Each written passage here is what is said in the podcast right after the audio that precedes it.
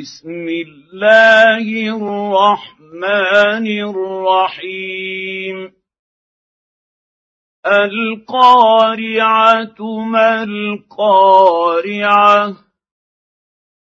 وما أدراك ما القارعة؟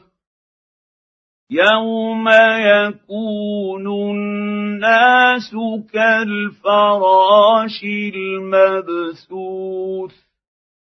وتكون الجبال كالعهن المنفوش فاما من ثقلت موازينه